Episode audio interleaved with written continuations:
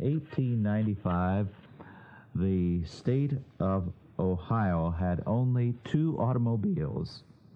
And wouldn't you know it, they collided. so, who knows what kind of collision we're going to have in the days ahead.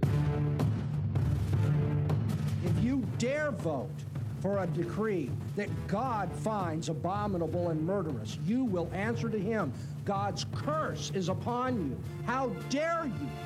How dare you defy him? Strange women lying in ponds distributing swords is no basis for a system of government. When is the time for justice? The time is now. I'm tired of waiting for incremental solutions that never make any increments and never bring solutions. So, when is the time for justice? It's now. I said to every sinner, God broke the law for love. What you just said is one of the most insanely idiotic things I have ever heard. If the court in a nation is the highest authority, then you've found a God. If the people are the highest authority, you've found another God. If, if there's no transcendent law governing over this nation or any other nation, then you've found another God. It's never too early to learn that the government is a greedy piglet that suckles on a taxpayer's teat until they have sore, chapped nipples. Take the guns first, go through due process second. Please clap.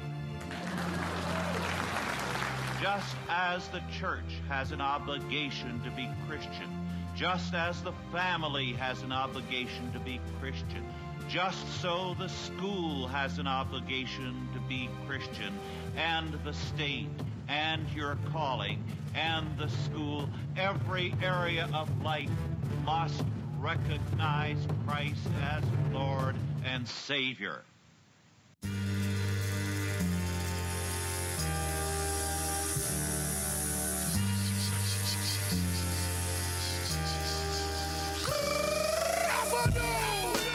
Welcome to Cross and Crown Radio, an unapologetically Christian Reconstructionist talk show for your edification and your enjoyment. One thing we say a lot around here Jesus is King, and we mean it. There's no neutrality, no exile, no surrender. I'm your host, Jason, and with me here in the undisclosed location, the dungeon, the new studio, Yeah, new location for us this week. Very exciting. the new location that will. We'll just keep it undisclosed. But with me is Jordan and John. How are you, brothers? Awesome. How are you? You're awesome. Doing I'm- great. I'm, I'm, all right. Yeah, doing well. Um, it's just been kind of a kind of a crazy week. Very crazy week. Just a crazy week. Stuff we'll get to in the second half of the episode regarding vaccines and a topic that we've really been tackling. I know Jordan, you've written some stuff. Uh, I just did a sermon on it, so it's Wow, kind of all sermon it's all fresh in our minds. blew the doors bit. off some people. blew the doors. Well, hey, it just goes to show the gospel does affect every area of life. Amen. So if we if we mean that, then we should you know do something with it. Incredible reception to that. Like the amount of views and shares and comments and testimonials in response was like beyond my wildest expectation. Yeah, mind blowing response. It- it- I don't want to get. Let's not let the cat out of the bag too much because I, you know, I have some thoughts on that too, especially when we think about victims' rights Yeah. and things like that. You know, there's a reason the gospel, you know, is brought into that area. So we'll get back. We'll get back to that topic in a little while. But first, there's some news coming out of uh, the UN summit, a climate change summit, and Oh, yes. Greta Thunberg. Thunberg. I almost forgot her name for a second. Greta Thunberg is the topic of the day, the topic du jour. Um, young woman who's just she was there at the the summit talking, and we're going to play a clip in a minute. But I don't know, you know, there's a whole lot to be said about climate change. Um, the theology behind it, what's the philosophy, what is the Christian view of climate change, Right. You know, those types of things. Um, but we want to, I It- guess, it, it actually is something we should care about and think about. Yes. And not just poke fun at people and naysay and, you know, sort of just eke our way through, you know, life, ravaging the planet, you know, sort of carelessly. Right. But we also know there's a, another side of the ditch, and that's just a lot of liberal ideas and agendas for they basically call for more statism. Yep. So I don't know, Jordan. Tell me. I mean, what are your thoughts initially? And we can play the clip in a second. Yeah, I mean, my first thought when when you see this girl talk, you can't help but be impressed. This young lady, I believe she's 15 or 16 years old. Um, she's very well spoken. Uh, you know, English isn't her first language, and here she is in front of the entire world, cogently putting forth sentences, which that in its own is far more than I could have ever done at that age. Um, brave Right. girl to get up there and, and speak her convictions. She's passionate. I admire this girl on a lot of levels.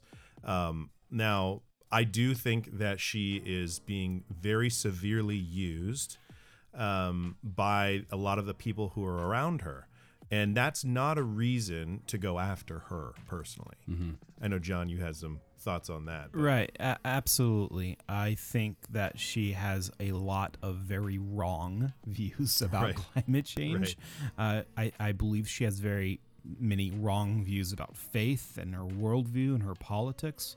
Uh, but let's just say this very clearly. She is a 16 year old child with multiple medically diagnosed mental health issues. Like, full stop. Right. Like, let's realize who we're talking about and show some basic freaking human dignity, like Yeah. some some empathy, if you will. Yeah. Sure. Like, let's give her some grace. Maybe she's a child. If if we're gonna complain about anybody, if if we're going to um, make fun of or mock anybody, then maybe your parents, maybe the public education system in Europe. Yeah. Yeah. Yeah, especially if you're a conservative who was calling for civility when that 16-year-old who was in front of the Capitol steps uh, was was in front of that Native American man, and the left piled on him and went after him personally and basically kind of called for his head. If you were one of those person calling for civility, but now when the shoe is on the other foot, now you're kind of just joining in, attacking this child. You know, let's be consistent. That's all we're asking for. We can we can go after the wrong statements that that Greta is making. Even we can we can point out where those are wrong, and we can point out, like you said rightfully, John, the the forces around her that are are harmful to her. But yeah, let's let's be consistent. And if we're not going to go after someone who's conservative, or when it, con- it happens to a conservative, let's not you know cry victim when it happens right in the She- reverse. She, has severe anxiety and uh, obsessive compulsive disorder. It makes a lot of sense that she would actually be extremely fixated on something like this. Uh, climate change. It makes a lot of sense that she would be. And it's really the people that exposed her to these extremely sensational, wrong headed ideas uh, to instill this sort of irrational fear in her that are to blame. Yeah. Uh, of course, I do believe in responsibility, but she's a child, and, and and frankly, all the conservatives that are somehow angry or upset at her acting childish or mocking the idea that she's acting childish, which I feel like she is acting childish in some ways. They don't have a problem with a 73 year old highest elected official in the United States, the President of the United States, acting like a stinking child on Twitter every single day. But they have a problem with a 16 year old acting like a child. Well, the the thing. Oh, here we go.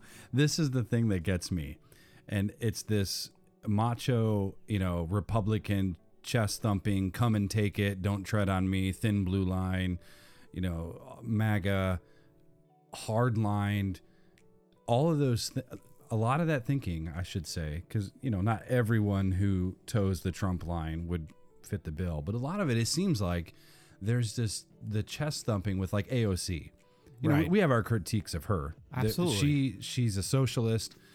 I mean, but if we're honest, a lot of Republicans are. So, I mean, what's your standard? What are we talking about? But with AOC and people like that that just want to they, they just they they sort of think, well, our guy, he's held to a different standard, but when it comes to like AOC or Greta or or these types of people who are leftist in the sense of they do have a lot of more socialistic ideas because they are calling for more statist controls. Right, which is dangerous. And we don't like that. Yeah. So, and that's fine, and we'll critique that. But this sort of chest thumping, you know, I'm gonna, I'm going to make fun of this girl. Look how stupid she is. Right, mocking intelligence or, or how she looks Calling or how her she names. acts. You know, Yeah, name calling and, and just this like you do realize, like you pointed out, that 73 year old man who acts like a child on Twitter.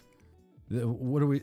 Yeah. what are we I mean, at? boys will be boys. Yeah. I mean, boys will be boys, right? And if you're not swayed by the moral reason to not do that, just tactically, it is foolish. You're playing right into their hands. You're If- making them into uh, martyrs. exactly You're making them into martyrs. It's it, you rise above, be the adult in the room. You know, don't don't go down that way. Now, I would like to point out um, some of the the forces that are around her and and and critique them. So first of all, I I wholly think that.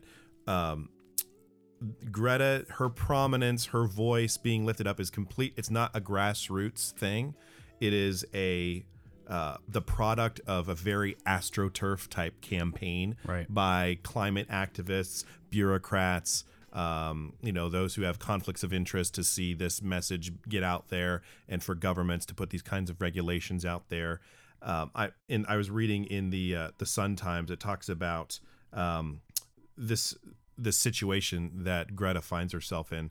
A well-intentioned but naive child being manipulated by energy giants and pushy celebrity parents, including a fame-hungry mom who once appeared on Eurovision. So the mom is an actress, and the mom has been on these television shows. And um, it says Greta's school lessons on the environment saw her unable to stop thinking about the destruction of the planet. She said, Our teachers showed us films of plastic in the ocean, starving polar bears, and so on. I cried through all the movies. It was one factor that would lead to a deep depression when aged 11, which saw her stop eating and going to school, and then stop speaking to everyone but her family and one teacher. She says, I don't easily fall for lies. I can see through things. End quote. Greta's school lessons on the environment saw her unable to stop thinking about the destruction of the planet. And so here we have a young child who's been told a very scary thing in a very short amount of time, and largely because of capitalism, the world is going to end. You know, and if you tell that to a child and a child who's especially a thoughtful child, they're really going to take it in deeply. That's very scary oh yeah, she's traumatized. right? That scars a, a young child. And, you know, so many children are having this done to them, and they're using it to foster a hatred for capitalism, for free markets. And um, now you mentioned, Jason, a good thing earlier. It's not like we just want to, like, you know, cavalierly just, oh, who cares about the environment? No, to the contrary, as Christians, we have a reason for subduing the earth and taking dominion over it and being good stewards of the earth. So we don't like pollution. We hate pollution, right? It's, um, we don't want to just trash the earth. To the contrary, we want to take good care of it. We want it to go forth and multiply. But we also have to be not naive and see that there's these forces out there that are using crises like they've always done to try and institute a Marxist agenda in the world. And Right. so, you know, she's kind of a being used in that effort. Yeah. Well, let's just play a little bit of this so you can hear what what it is. You can hear the passion in her voice and hear what she hear what she's saying and and it'll give you a little bit of a glimpse of of what we're talking about. People are suffering. People are dying. Entire ecosystems are collapsing. We are in the beginning of a mass extinction, and all you can talk about is money and fairy tales of eternal economic growth. How dare you! Because if you really understood the situation and still kept on failing to act, then you would be evil, and that I refuse to believe. The popular idea of cutting our emissions in half in 10 years only gives us a 50% chance of staying below 1.5 degrees and the risk of setting off irreversible chain reactions beyond human control. How dare you pretend that this can be solved with just business as usual and some technical solutions? There will not be any solutions or plans presented in line with these figures here today because these numbers are too uncomfortable and you are still not mature enough to tell it like it is. Well, that's an interesting comment. You're not mature enough to tell it like it is. She's and while she's saying this, she is surrounded by grown-ups all around her on the panel, the head of the UN Council or whatever his name was, and they're just sit, standing there watching her.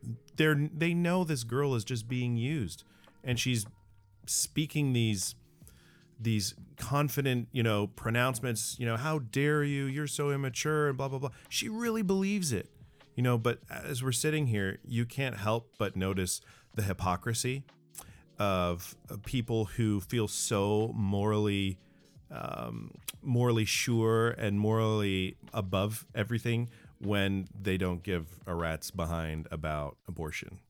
Yeah.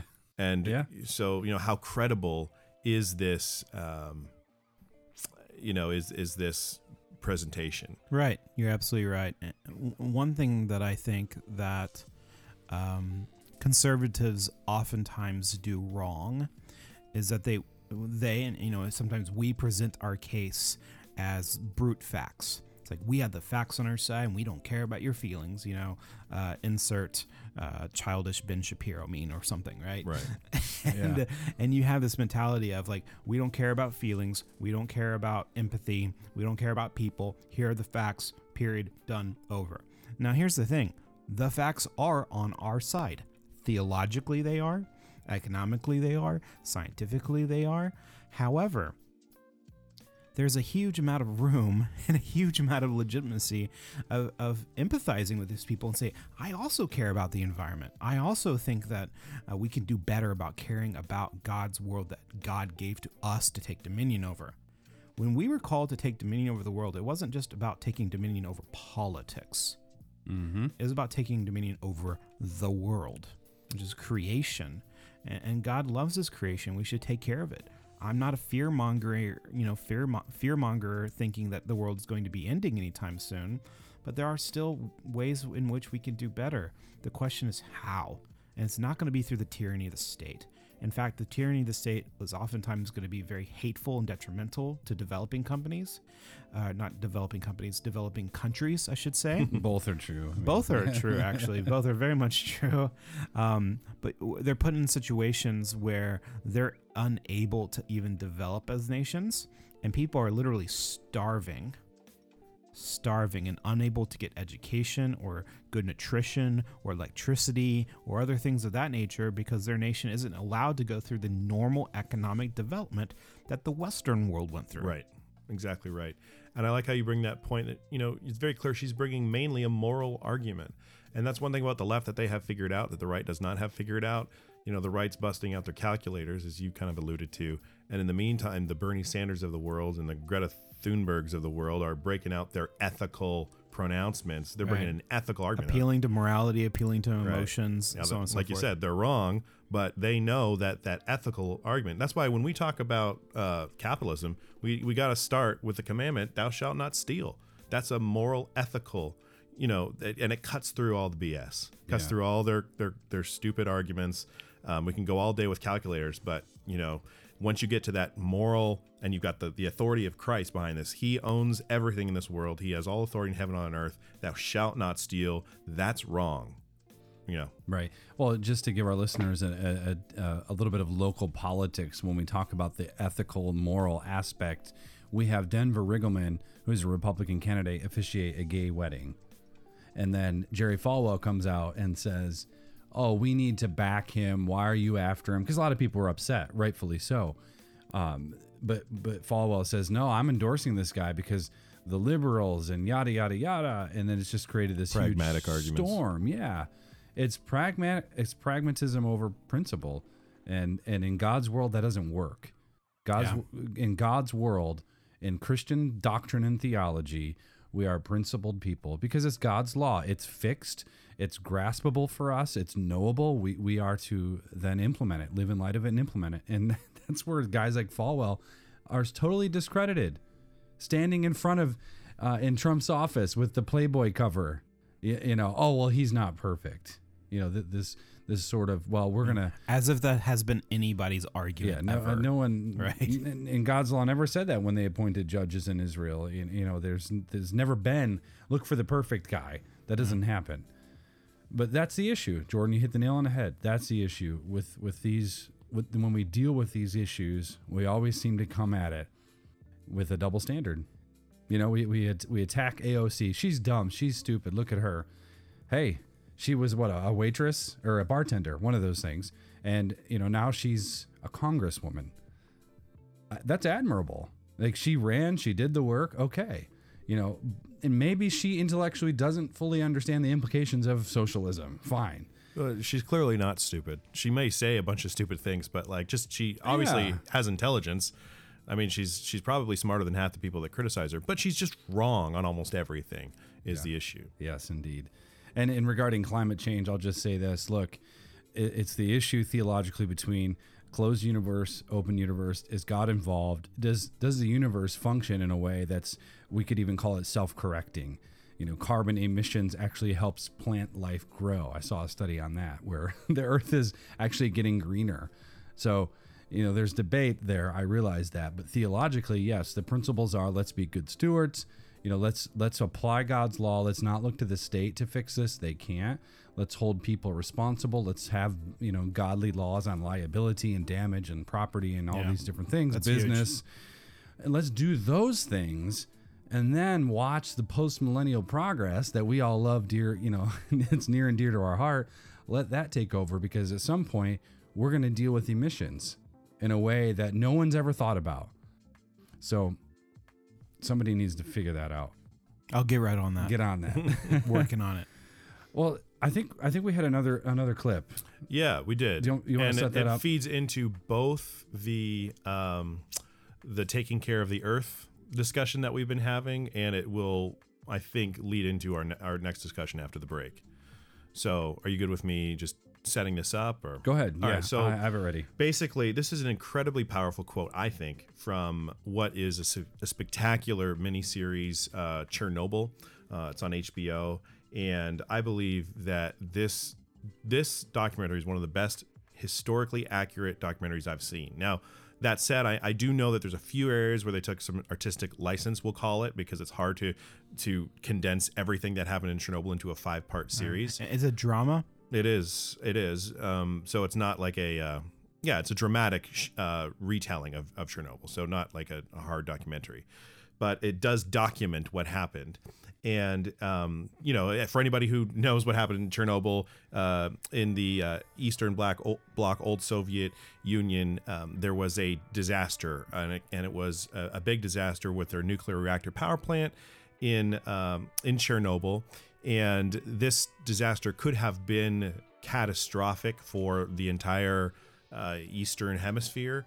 Had some uh, very heroic work not been done by those uh, Russians there responding to it, Ukrainians, and um, uh, but it was still terrible, and, and estimates are that 90,000 people ended up dying because of it. And those estimates are very, uh, they vary a lot because a lot of it was after the fact. People da- died of cancer long after the fact. And the official Soviet Union uh, estimate was that 31 people died, which everyone laughs at. It was Hmm. just the immediate people who were there in the explosion and the immediate aftermath that they count. But clearly, you know, legions of people died as a result of this anyway, this quote that you're going to see is um, the the documentary falls around one of the key scientists in this um, in this ordeal, and he's charged with going out and finding out what happens, what went wrong, how do we stop it, and then the aftermath, like who was responsible, those kinds of things. And in one of the final court scenes of the of the series, he talks about how ultimately you can talk about, and he goes on in the scientific uh, reasons for it happening. He talks a lot about that, but ultimately it's a moral issue. And he talks about this whole system being based on lies. And I'll just stop right there and let you play the quote. I've already trod on dangerous ground. We're on dangerous ground right now because of our secrets and our lies. They're practically what define us. When the truth offends, we, we lie and lie until we can no longer remember it is even there, but it is still there. Every lie we tell incurs a debt to the truth. Sooner or later, that debt is paid.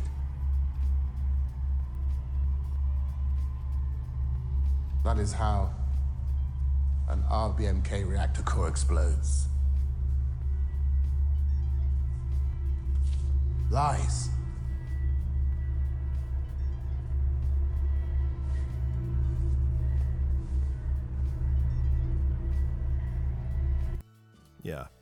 So, you know, when the truth offends, we lie and we lie until we can no longer remember it is even there, but it's still there. Every lie we tell incurs a debt to the truth. Sooner or later, that debt is paid.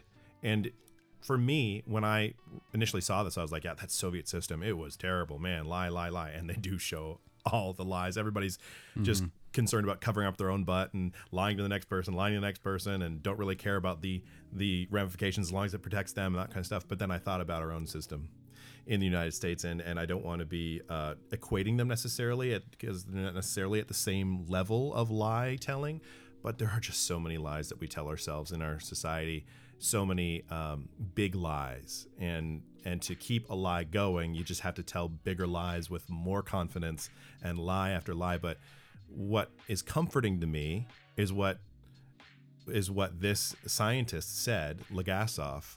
Um, every lie we tell, tell incurs a debt to the truth, and sooner or later that debt is paid. Hmm. And you only believe that if you have some transcendent belief in somebody who's going to intervene. Right.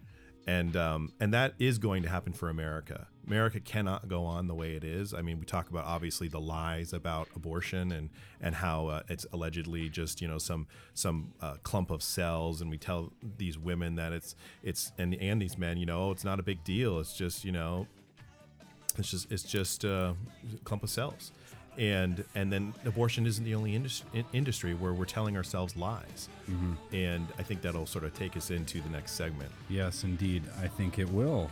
We'll be back in a minute. Check us out on Facebook, uh, Cross and Crown Radio. Thank you, listeners, for tuning in. Thank you for sharing our episodes and passing them along.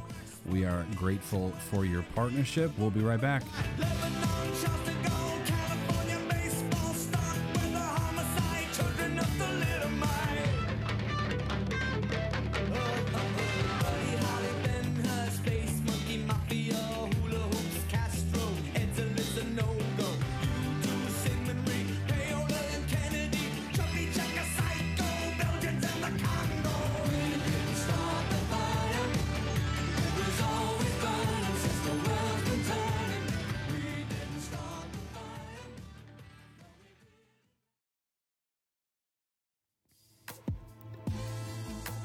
Presenting Telos Coffee Roasters, the official coffee of Cross and Crown Radio.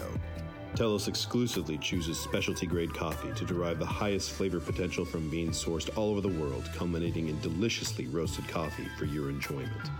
Visit our website at www.teloscoffeeroasters.com to peruse an array of delightful blends. Or even purchase a subscription. Telos Coffee, where it's our purpose to deliver coffee you'll enjoy.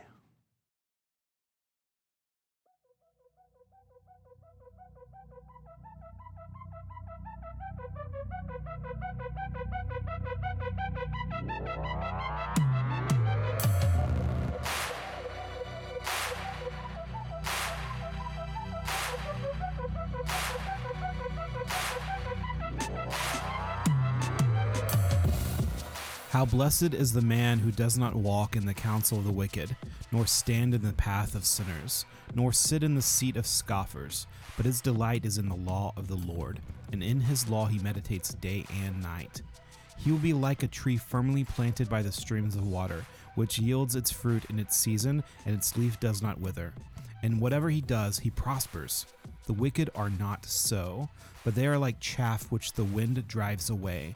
Therefore, the wicked will not stand in the judgment, nor sinners in the assembly of the righteous. For the Lord knows the way of the righteous, but the way of the wicked will perish. Psalm 1. In Ephesians Amen. 5, Ephesians 5, chapter 11, do not participate in the unfruitful deeds of darkness, but instead even expose them. Amen. Amen to both of those passages. Welcome back. This is the second half of our eighth episode, season two. Thank you for joining us. And this is really the exciting part for all of us because it's just been a hot topic uh, around here, a discussion point uh, that's been happening. Uh, you've heard potentially, I assume, about the bill in California, SB 276, SB 714. We'll probably talk about that in a little while, but it's just been a it's been in the news a lot. The issue of vaccination and mandatory vaccination. mandatory vaccines and those types of things. And so, really, a lot of this, I think, for Cross and Crown and sort of the discussion for us as a community, a, a lot of it, you know, we've a lot of us have already been there in terms of our views of it, and you know, obviously, you always grow and learn and adapt and those things. But but for us, it really started just a little while ago. What a couple of months ago, Joe Carter from the Gospel Coalition put out a post basically defending defending vaccines, really promulgating false information. Yeah. You know, information that is out there from the CDC and other. Yeah, other it, it was really it was really weak. Yeah, and for I mean, all due respect to Joe and Gospel Coalition, I'll just I'll just have to say it. It was it was not a good article. So I know jo- Jordan, you spent a lot of time researching and responding to him, and if you could kind of just give us give us some insight. What what were the things you really wanted to cover and address? Yeah, so I've like a lot of people out there have uh, done a lot of some research into this subject because you know I'm a parent and I'm interested in these kinds of issues, and there's a lot of information out there. What's real? What's not real? Um, you know, there's a lot flying back and forth. And um as I'm doing this, you know, I'm just trying to get to the bottom of it, trying to get to the data. And I'm asking questions like Is aborted baby DNA listed as an ingredient for the DTaP, the MMR, the varicella, the Hep A, the Hep B vaccines? Answer Yes. Yes, the, the, there is fetal DNA in there. It's listed on the ingredients. Anybody can go and check that. Um, questions like How many babies were aborted to develop the cell lines used in the creation of vaccines? How many orphans, mentally retarded children, babies whose mothers were in prison were experimented on in the development of the vaccines that are in use today? Answer: Many. And you can go and, and again look it up. And and I the just to back up a bit. So the the article that I wrote on this like looks through all of these issues and it it shows exactly where I'm getting this information from, and Mhm. it's all from the source data. It's not from some person's blog that they wrote on a whim because they're like scared of vaccines or something. Yeah, this is the like stereotypical mommy blog kind of thing Right. that people make fun of, well, some, oftentimes unfairly. exactly um you know and there's there's so many questions what are the long and short term risks of inserting uh, foreign dna into the body answer significant Mhm. um as a percentage what is the maximum amount that vaccinations could have played in the decline in child mortality since 1900 so since 1900 74% decline in child mortality uh, what is the what are the role what is what role did vaccines play in that Well, At- only one thing has ever changed since 1900, and that's probably vaccines. So nothing else has ever happened Right, during yeah. that time that could lead to any sort of health increase. Exactly. And the answer is 3.5%. So at most, that's the most the role vaccines could have played. Uh, what percentage of the decline in mortality since 1900 occurred before vaccines were in use? Answer 90%. Wow. Okay. Um, w- was infectious disease uh, mortality already plummeting before the associated vaccines were established? Answer yes. they- Yes. yes, it was. It was already plummeting. And that's that's a huge, huge misnomer. That's the information that's out there. Thank God for vaccines. Otherwise, you know, millions would be have polio. Right. It was already on sharp decline thanks to plumbers and sanitation and a lot of a lot of things that we've developed. Sure, nutrition. Yeah, Yeah, all- plumbing. Absolutely. So just listeners note that. That's a lie. That is not true that vaccines were single-handedly the thing that eliminated all these diseases. I mean, they were almost nothing to do with it. Yep. And that's not according to me. That's according to the people who recorded all the data that was there. And again, you can go to the article and you can look exactly where this information comes from. Uh, number eight are the number of lives which the CDC claims vaccines save each year credible. So Joe Carter, like in his little fast facts article. He goes just through the basic talking points of the the pro vaccine lobby and he rattles off some stats. And one of them is that vaccines allegedly save 42,000 lives American lives from infectious disease every year. And so if you ask how many lives does the CDC claim that vaccinations save each year from measles and, uh, diphtheria is that credible? Well they they claim that 3,106 lives are saved from uh, by the measles vaccine. So 3,106 deaths would occur due to measles every year in the United States. This is according to their statistics. Right. So how many people died in the year before the va- the ma- the measles vaccine was introduced? Answer 364. so how do we get it to 3,106? Uh, same thing with diphtheria. 27,000, over 27,000 lives they claim they save. How many died the year before the vaccine was introduced? And by the way, it was plummeting 588. Wow.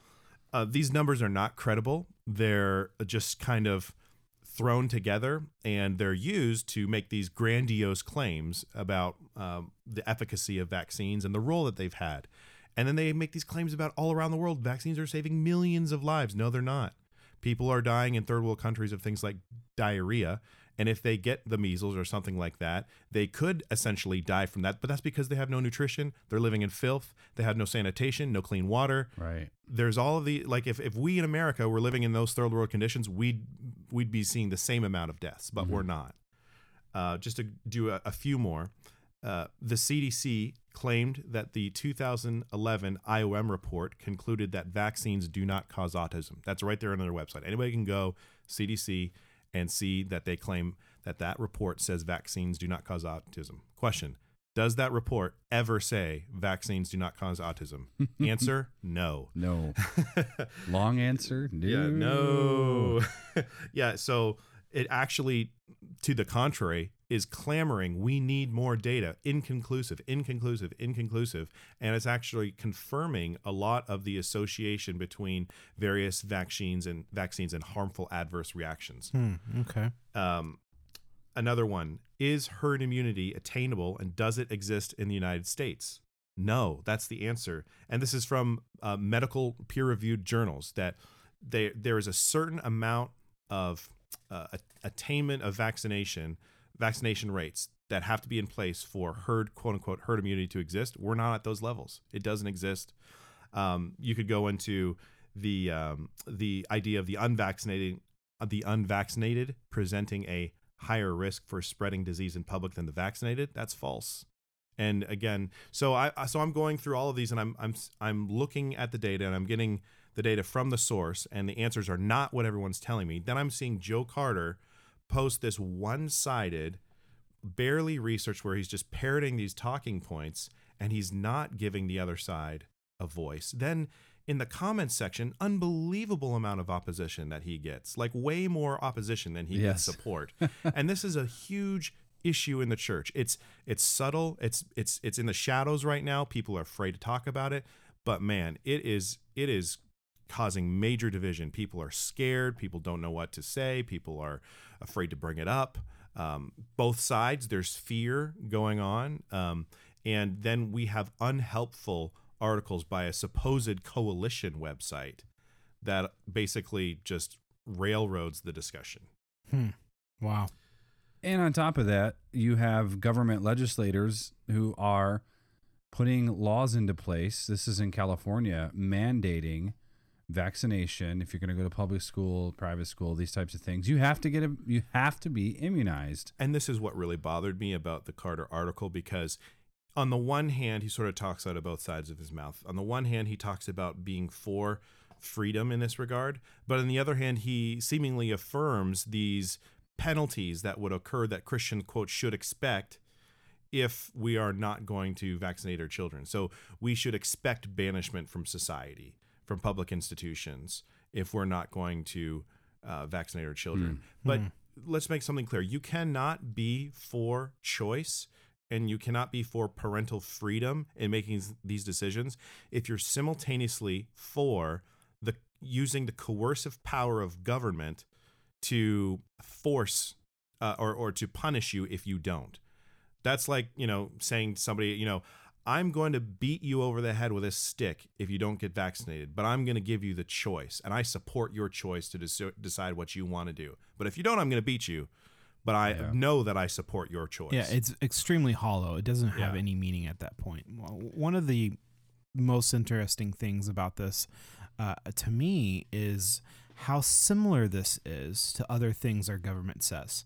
So, uh, f- uh, one thing that pops to mind is child labor and how child labor miraculously disappeared as soon as our government government passed child labor law- laws.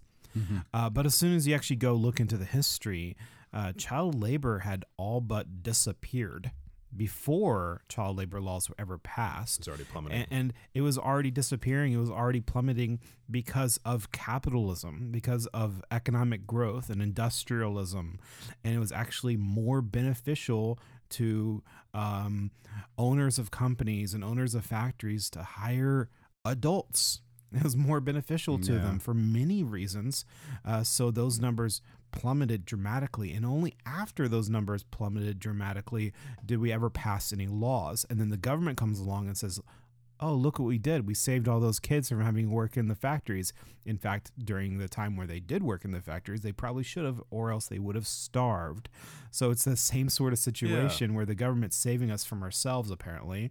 It's not actually real. And it's almost like just because it's the government, we can't question them. Like it's like because Romans 13 exists, it's like somehow dishonoring to government to question that, that they're taking credit for Right. things they have no business taking credit for. And, Absolutely. And in the uh, another question that I had to answer is like, is there in the pharmaceutical industry and all the related industry, is it plagued by a significant amount of conflict of interest, gross negligence, dishonesty, lack of transparency, corruption? And the answer is yes.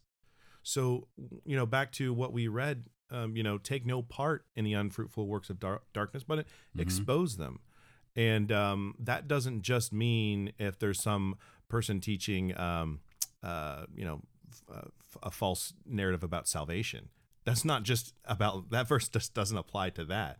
As Christians, we should not allow these forces of darkness and these uh, lies to go un, unchallenged. And that's uh, unfortunately Yeah. what was going on in, in Joe Carter's article. Well, well, just like with socialism, thou thou shalt not steal. Right. This is thou shalt not kill. Yeah. This is thou shalt not lie. Yes. This is, has everything to do with the law word of God. Right. And ultimately, this also has to do with this idea of the messianic state. It also has to do with statism, this idea that the state is going to save us from things even like death. Yes. It's absurd. Yeah. I, I think that's I mean that for me, you know, after you did those articles and and I go I go to Zambia and I'm I'm I'm thinking through, okay, I need to deal with this. I'm going to I'm going to do a sermon, you know, and had read your stuff and and of course uh, started researching other folks and and just came to the conclusion like wait wait wait there's more here like this is a rabbit Yeah. hole that Yeah. it kinda and so goes tell deep. us. So you decided that you were going to do a sermon on this. Yeah. Yes. What were you thinking? You can't I- preach on vaccines. Why would you do such a thing? Keep the main thing the main thing, I'll tell you what. I will say this, and and it was the main thing.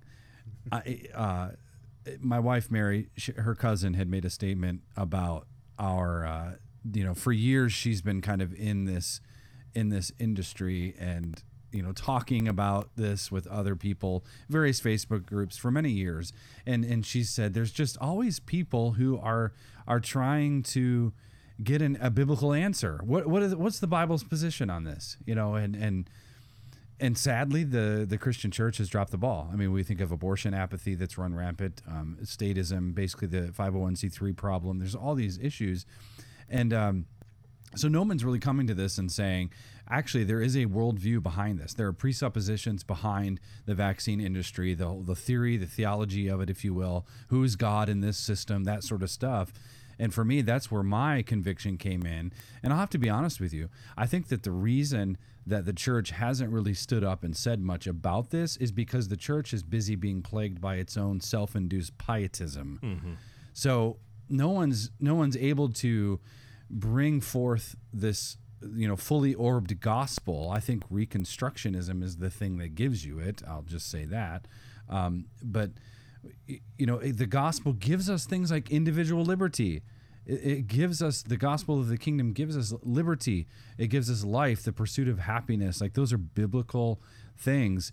And so for me, I, you know, I, I didn't feel like it's much of a stretch. I mean, you know, it's not really that difficult to say Jesus is on his throne. He's ruling and reigning. He's putting his enemies under his feet. And guess what? We're, we're covenant. We believe in covenant theology.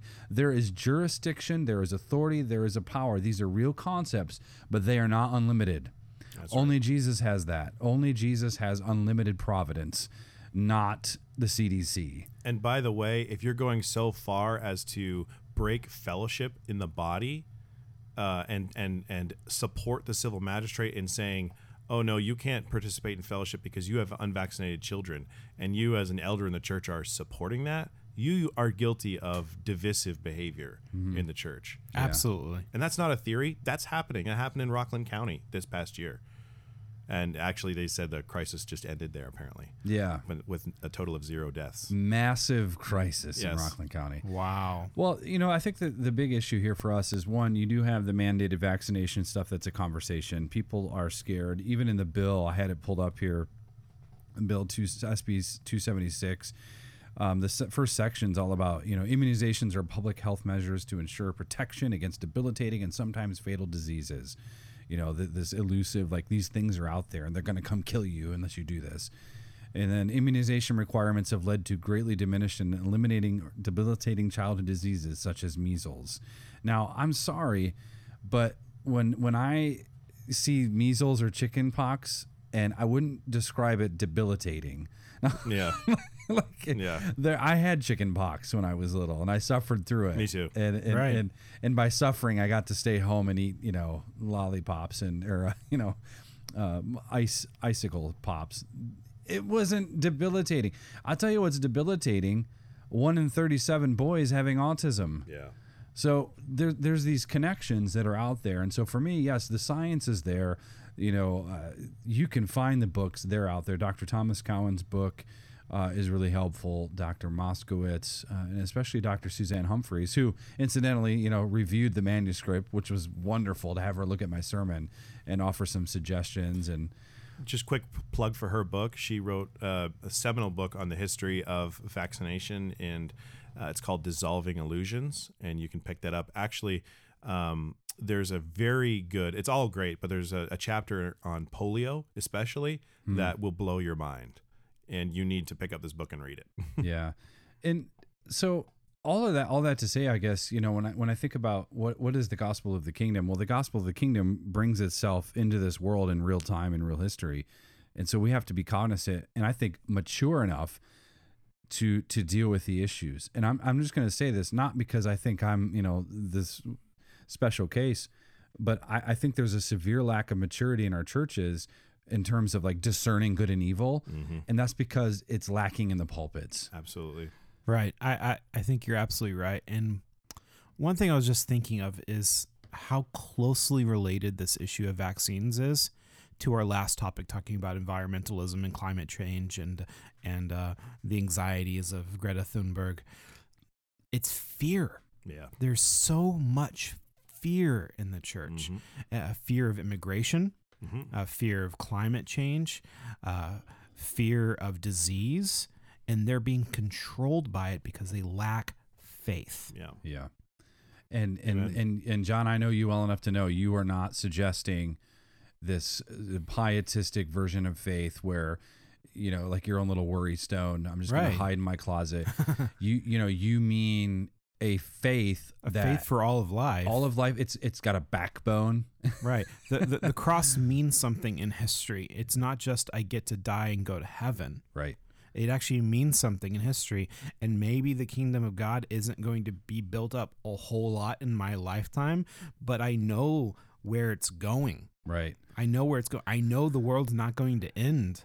I know I know society's not going to collapse because poor Mexican immigrants come over and want to pick fruit. like it's going to be okay. Jesus wins. And as as post millennialists, if you're a researcher, if you're a scientist, if you're interested in these issues, then by all means, please go out and search ways to combat the curse. Uh, you know, but do so in a way that is respectful of human dignity, dignity, uh, in a way that is ethical, in a way that is transparent, in a way that is you know not in trampling on the rights of others. But you know, we absolutely want flourishing, and we believe as postmillennialists that by the application of biblical principles and uh, that being brought to all the nations, that um, that we're going to see human flourishing as a result, and we're going to see some advances. And you know, we don't know how exactly that looks, but by all means, find out why it is that people are dying of of certain diseases and and afflictions. But again, we we can't just do sort of a a lazy, uh, you know. Uh, not try to not use a certain word. Yeah, Uh, yeah. A, a lazy approach to it, where we're um, cutting corners and um, and ethical corners as well. Yeah. And especially when you have the state that is so happy to jump on an issue like this to use it to control people. Right. The principle is you can't replace something with nothing. Mhm. Yes. And when the state is offering solutions to people's fears, we have to replace that with something. Yeah. Yeah. Yeah, and you mentioned human flourishing, Jordan. The, the human flourishing does not come at the hands of the Stalins of the world, the Hitlers of the world, Pol Pot. Like Mhm. it doesn't it it doesn't come through statist interventionism. And that was really I think the heart behind what I was trying to communicate is the gospel doesn't give us the gospel of the kingdom of God, and I'm using that broadly, by the way. I'm not using a truncated version of the gospel because people, you know, it's a, what do you mean by the gospel? Well, Jesus died for my sins. Okay, well, he was also raised, and part of the gospel is he's on his throne now, mm-hmm. putting his enemies under his Ruling feet. and reigning. That's all of 1 Corinthians 15, all of it. Don't just stop in the first four or five verses. Yeah. So the, the gospel of the kingdom, and it gives us a, a theology of the state. Yes. So, you know, that we have to deal with that too. And I think that's why we can bring the gospel into this conversation is because human flourishing isn't going to happen when we think that the state gives us rights.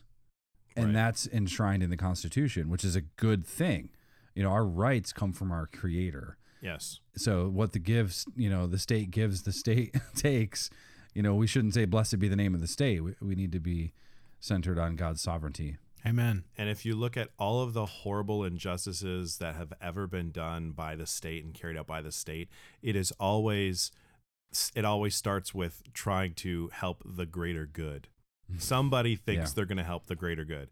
And I'm talking about whether you're talking about Mao, whether you're talking about Stalin, whether you're talking about Hitler, all of these people thought they were doing something for the greater good. And they were all use willing to use the force of the state to meet those ends. The ends justify the means. And that's so much what you hear about the rationalizations for these forced mandatory Mhm. vaccinations that we have. utilitarianism, right? Yeah. It's a philosophy. It has practical outworking. It's a faith for all of life. so it just doesn't work. You, you can't live that way. No one can live consistently. It, it becomes pragmatism and that delves into politics. And we just kind of covered that with Falwell earlier. I mean, that we don't want the pragmatic approach. We're not trying to do with what works. We're trying to do that which is right. And that that's why, you know, in that sermon I, I tried to make the connection, I think I think rightfully, um, the connection of alchemy and Gnosticism, because the Gnostic religion, you know, people say, well, that was, you know, that died out in like the fifth century. Well, not really. That the Gnosticism started back at the garden, the secret knowledge of determining good and evil for yourself. Because Gnosticism doesn't deal in terms of sin and ethics; it deals in in terms of of ignorance. You know, we're in the in. We we know. The CDC knows this, that, and the other, despite the reports that suggest otherwise. You know, we we trust. Pay no us. attention. Yeah, pay no attention. The Wizard of Oz. Mhm. So I mean, that's those those ideas of alchemy and Gnosticism being uh, perpetuated through the statist interventionism. You know, that is a conflict with the gospel, Right. and and sadly, people people don't see it. Right. And and and so I, I'll tell you this: my heart and soul went into that Mm. because there are victims of this industry and they are out there Mhm. and we have a biblical responsibility according to God's law to hear them Millions of them. to listen yes Mhm. millions of people who I mean the story after story I could tell you stories personal stories of myself. Mhm. I, I had eight shots before I went to Africa 10 years ago. Yeah. got back and got really really sick nasty sick. Ended up a few months later getting a sleep study because my brain was messed up. I didn't know it at the time Right. but I had injected a whole ton of toxins into my system. I had no idea. I didn't know it was aluminum and formaldehyde and thimerosal which is you know a preservative for mercury I didn't know that there was a animal DNA I didn't I didn't have any category for that I was just trying I was told to trust just Yeah. just trust when I talk about blind faith Right.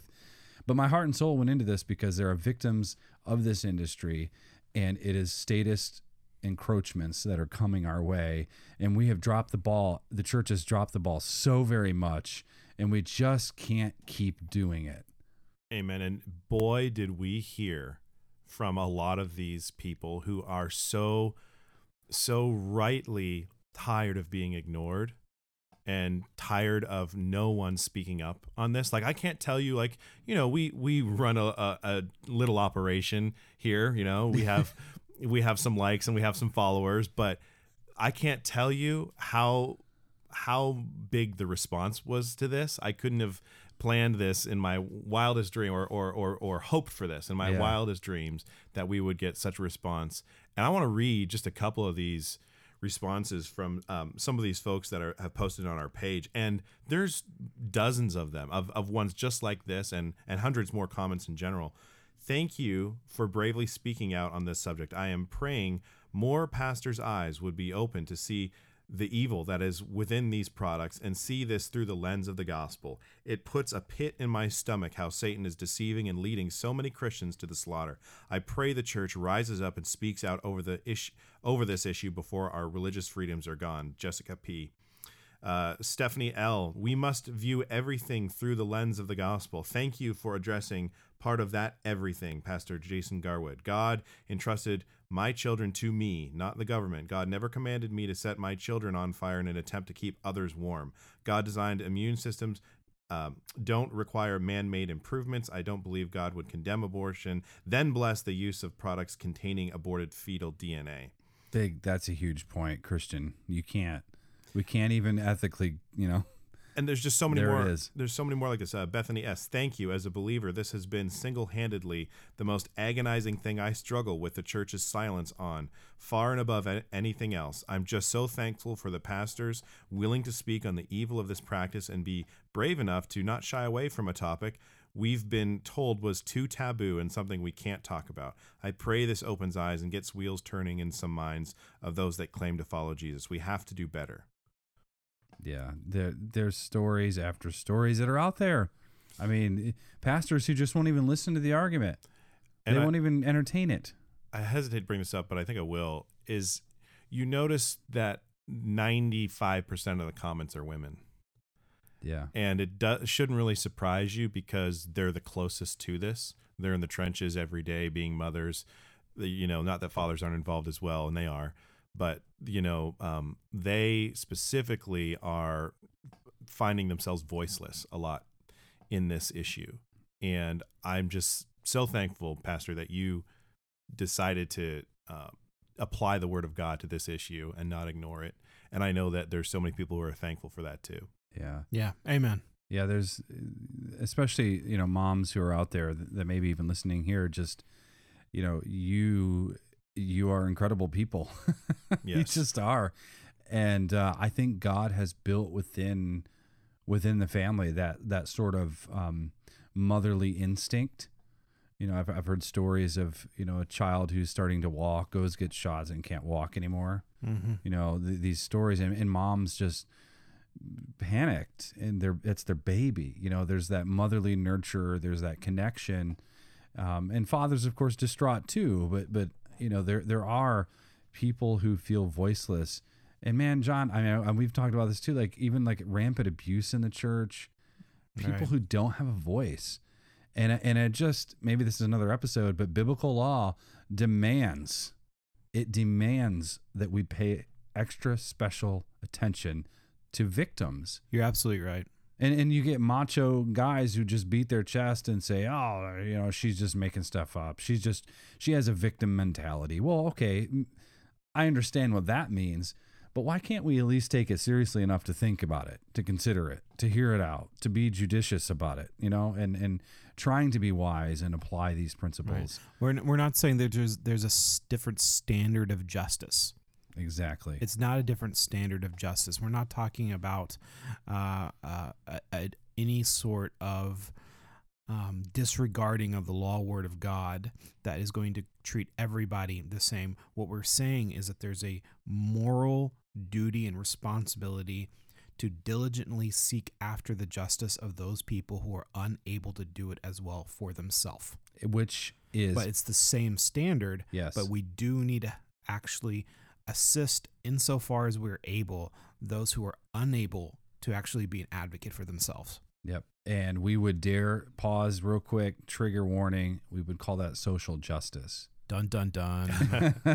and if lest I not say this, there were also many uh, feed much feedback from those in the medical community, those who Yeah. have spent many years studying these issues and, and observing these issues from the front line. We got uh, a voicemail uh, from a a nurse for who had who had been a nurse for I think she said 30 or 40 years. Over 40 years. Over 40 years. Yeah. And she was very adamant about thanking you for taking the time to research this properly and that you got it right in Yeah. terms of the medical side of this.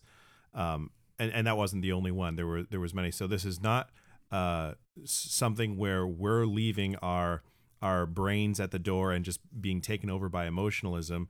It's emotion tied to action, tied to truth, and that's I think what Yeah. what is needed in the church, broadly Yep. speaking. Yeah. The biggest the biggest idol that we have in front of us right now is the idol of autonomy. The idol of you know this thinking that we can know and determine good and evil on our own. And that's been the same old age old problem Right. for for history. And that's manifested itself in our nation through the means of statism, Mm. through the means of Moloch worship and basically the fruit of that I think the two most evil, as far as I can tell now, eh, the abortion in this vaccine industry, and I might even add the food industry because there's a been doing some research on that right now, and and just the chaos that is uh, the the food industry and what they're pumping into food and calling it food and and then protecting those organizations from Yeah. any sort of accountability whatsoever. Yeah, exactly. And so it's all like, but that's the statist thing I mentioned in the sermon. God, the gospel brings us from darkness to light, and that's how history is supposed to be patterned. That's why the incarnation came, and it's, there's themes of darkness and light all over, especially Isaiah. But this this principle of darkness to light, and the state having control is moving from light to darkness. So if we're going to sit idly by, of course the darkness is going to encroach upon us. Of course the church is going to be mandated to do this, that, and the other. Of course vaccines are coming. Of course abortion is full on legalized. You know, we were at George Mason last week. The Yahoos showed up again, and I try to talk to them, and I can't. They won't speak, but they're just shouting the whole time free abortion on demand without apology. And they just chant it over and over and over again. And you just have to stop and pray. but that's that's darkness. So all of these issues, that's what that's where the gospel brings. We must bring the gospel into conflict with that. So we can't be silent. End the silence. That's the hashtag. Yes. End the silence. And before we take off, like there's things that you can do. So I'm just gonna predict right now that this issue is about to blow up in the church at large. I don't know if it's this year, but soon. And and many churches are going to be caught flat-footed, as sadly the church is can be sometimes in not getting out ahead of this, and then they don't know how to respond, and you, a lot of times they respond badly, and people get hurt. Mm-hmm. So I would encourage you pastors out there to take a serious look into this. Don't just take the word for it of those who are passing on talking points, but actually look at both sides of the issue and take a serious look into it. And and I also um, want to encourage everybody to. There's a website, isn't there, Jason, that just got launched? Yeah, the no no deception. Yes, no nodeception.org. And this has just been launched, and it's a place where Christians can come and search out this issue. They can um, learn how to start conversations in their church about this issue because we want open openness and honesty and transparency. And having a discussion about it is is the place to start. And uh, there's also some tremendous resources there for you as well. Yeah, and check out the New City Times articles, Jordan. I know you put a lot of work into those. Um, you can find that sermon uh, from this past this past Sunday. Uh, you can find that on Facebook, my personal page, my uh, the Cross and Crown page. It's on YouTube. You know, there's a lot of resources that are out there. But but get educated for crying out loud. Christians are the last to, to find out and the last to do something, and that's gotta stop. Yeah. It's got to stop. So, all right. Well, that's going to be it for us. Any last words from you over there, John? Oh goodness, not right now. No. Right. Lots of stuff to think about. Lots of stuff to think about, and I keep on thinking. Um, if it's not wrong to focus on advocating for the preborn, why is it wrong to focus on advocating for women or immigrants or anything It's else? connected. Why It is. is. that evil social justice and not the other? Yeah, exactly. Good Amen. thought. All right. Well, hey, thank you, listeners, for tuning in. Thank you for your feedback. Thank you for joining us. We'll be back next time. No neutrality, no exile, no surrender. We mean it. Jesus is King. Amen. Amen. Man